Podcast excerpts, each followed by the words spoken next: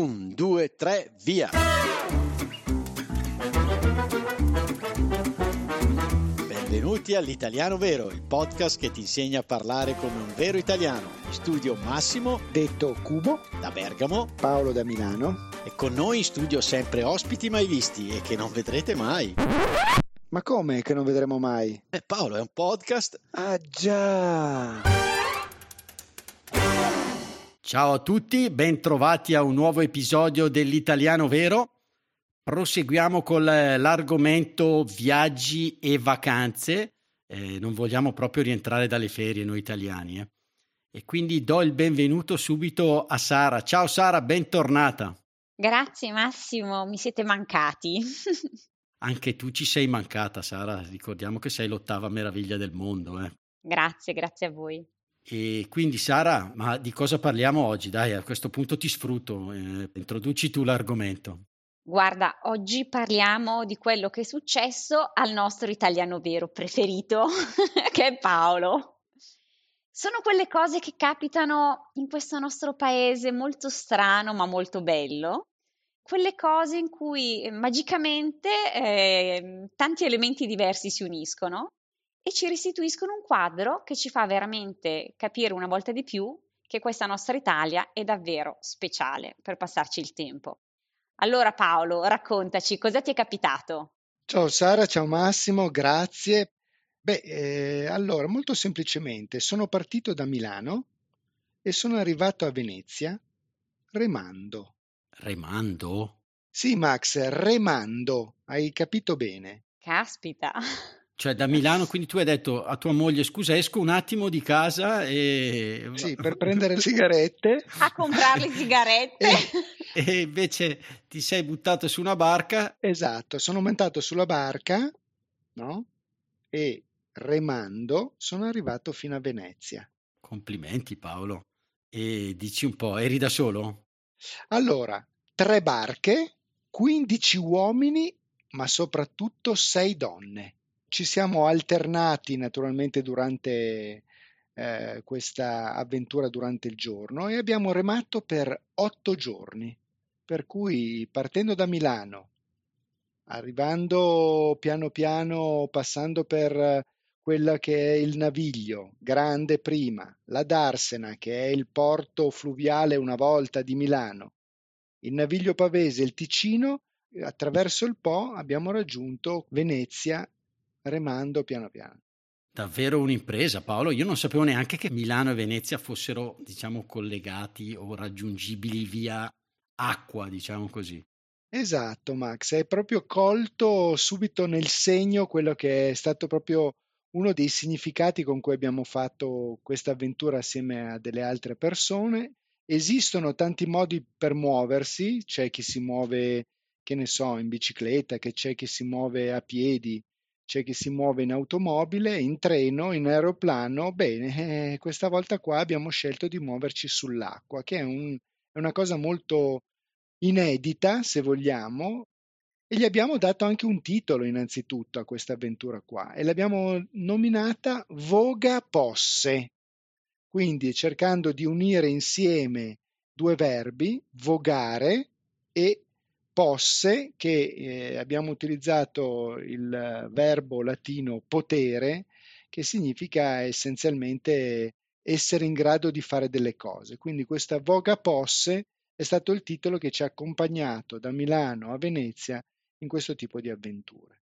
E quindi, scusa, l'imbarcazione qual era? Non è il canotto che gonfiamo quando andiamo in vacanza no, a, al mare? No, anche perché sono proprio delle barche da canottaggio, quindi sono barche da canottaggio con eh, quattro posti, quindi quattro persone che remano e un timoniere che appunto guida quella che è la barca stessa attraverso eh, il fiume.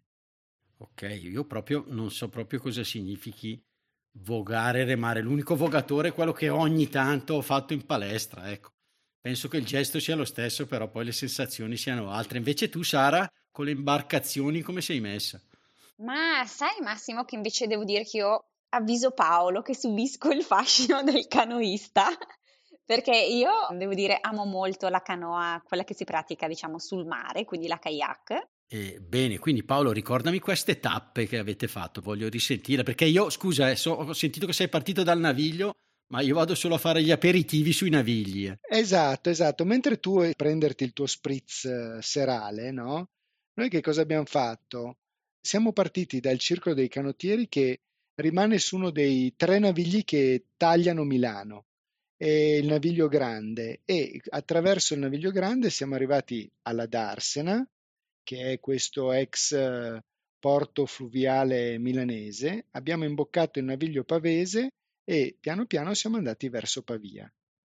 A Pavia c'è il Ticino, un altro fiume che arriva dal lago Maggiore, lo abbiamo percorso e piano piano siamo arrivati fino al Po e poi dal Po ci ha portato direttamente verso Venezia.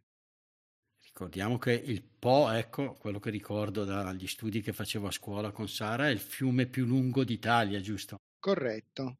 Giusto. Ricordiamo che il Po anche viene citato spesso dai settentrionali più estremi, quelli a cui non piacciono i meridionali per delimitare il nord e il sud. Sì, sono proprio estremi. Eh. E Paola, come mai questa scelta? Mm, proprio Milano-Venezia avete deciso di percorrere? Allora, ci sono innanzitutto delle ragioni proprio prettamente di carattere storico. Il circolo presso il quale noi facciamo canottaggio ci racconta che i soci di questo circolo qua già al secolo scorso, proprio cento anni fa, erano soliti mettere in piedi avventure di questo tipo. Quindi già partivano allora da Milano e andavano fino a Venezia.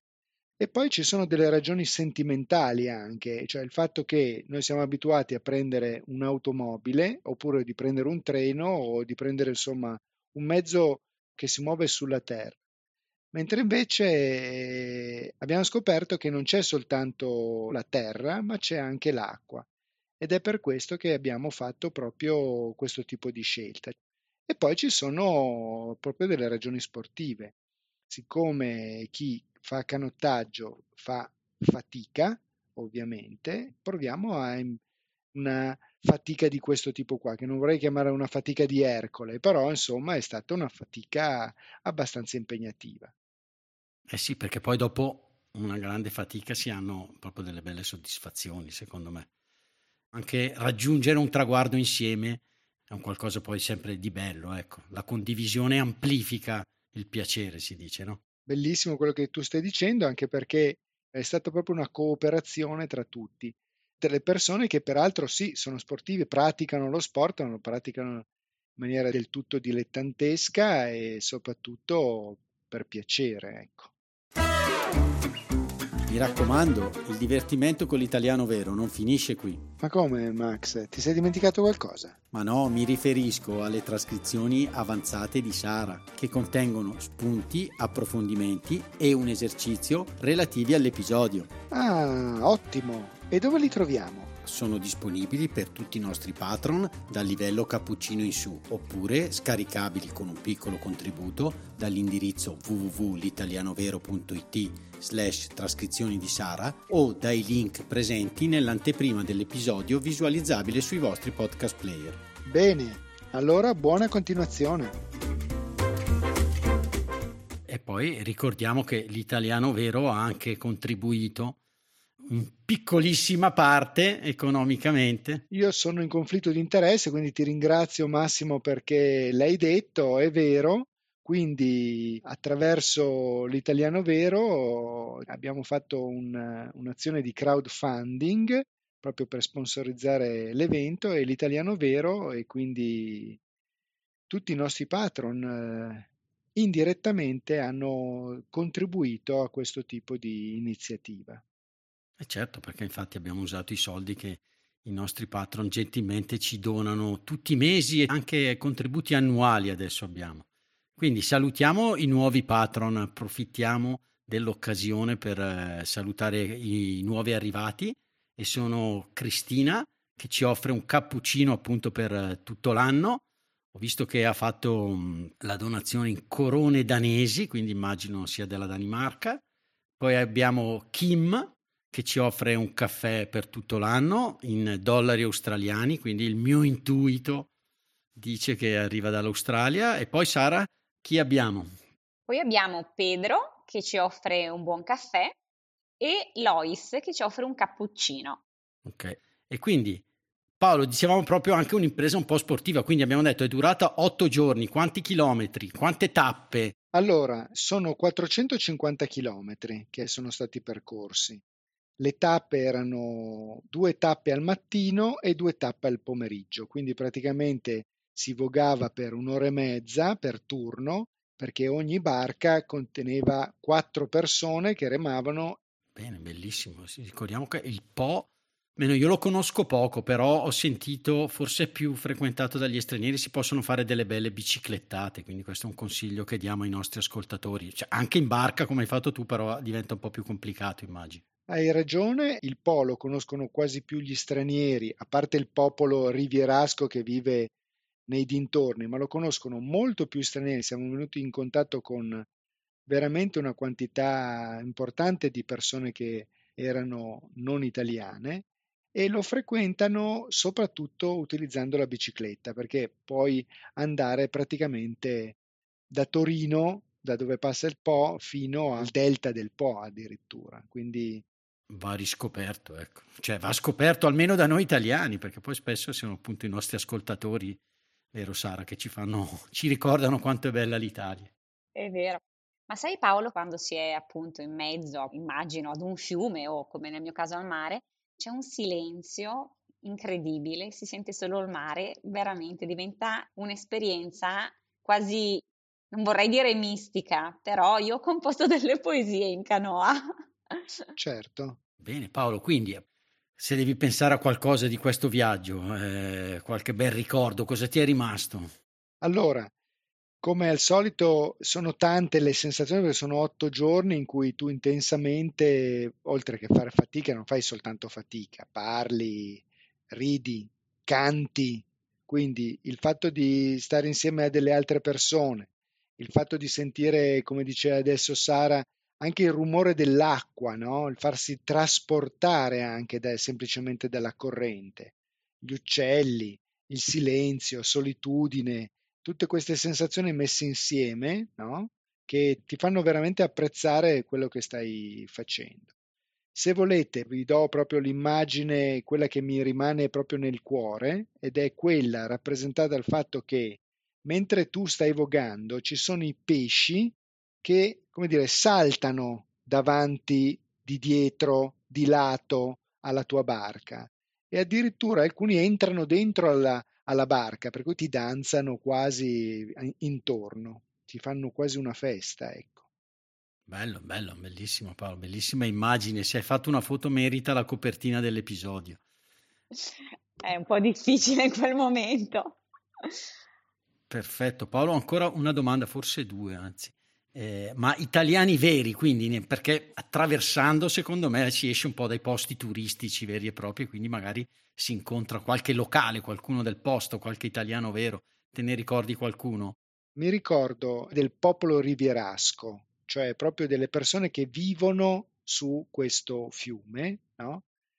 Innanzitutto l'accoglienza di queste persone qua, la curiosità di vedere altre persone vestite in maniera sportiva, che arrivavano chissà da dove, ecco, e l'altra sensazione da italiano vero è proprio quella di, siccome siamo partiti da Milano, che siamo in Lombardia e siamo arrivati in, a Venezia, che siamo in Veneto, e il Po tocca sia la Lombardia che l'Emilia Romagna che il Veneto stesso, proprio il sentire l'idioma proprio parlato che cambia costantemente, dal lombardo si passa all'emiliano, poi a quasi il romagnolo e poi finalmente al veneto.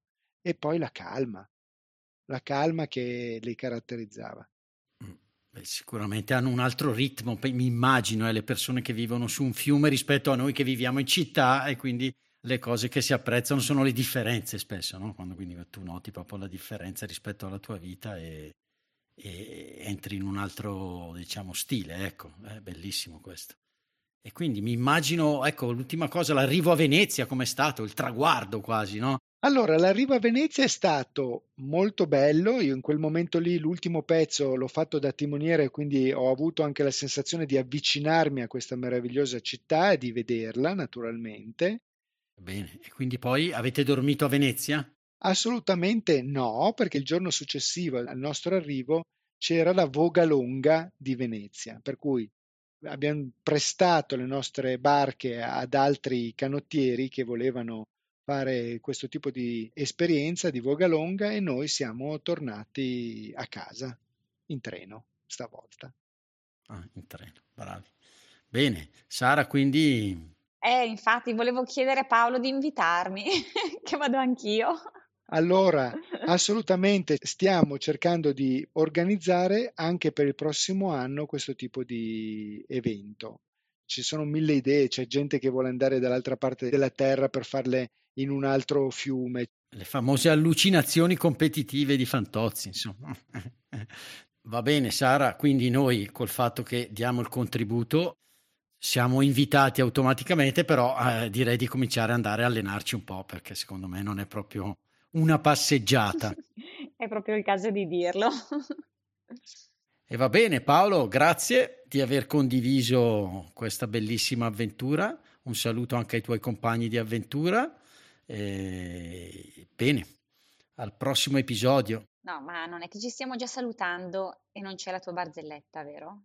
Ah no, ma allora eh, non volevo rovinare la poesia di questo viaggio con la mia barzelletta, però vabbè, se la volete proprio ve ne racconto una. No, ma è più un indovinello. Qual è il dolce più vegetariano in assoluto? Ve lo dico subito. La mille foglie. Perché in questo caso le foglie sono gli strati della torta. Ciao a tutti, purtroppo non potete vedere la faccia di Paolo. Ciao, a presto. Ciao, ciao, ciao, grazie, ciao. Ciao, sono Massimo. Vi ringrazio per essere arrivati alla fine di questo episodio. Volevo solo ricordarvi che il nostro podcast è un progetto libero finanziato dagli ascoltatori e dalle ascoltatrici. Se ti sta piacendo l'italiano vero, ci piacerebbe che anche tu entrassi a far parte dei nostri sostenitori al solo costo di un caffè. Per farlo, seleziona il link Sostienici con un caffè che trovi all'interno della preview dell'episodio sul tuo podcast player oppure sul nostro sito web. Grazie mille e a presto!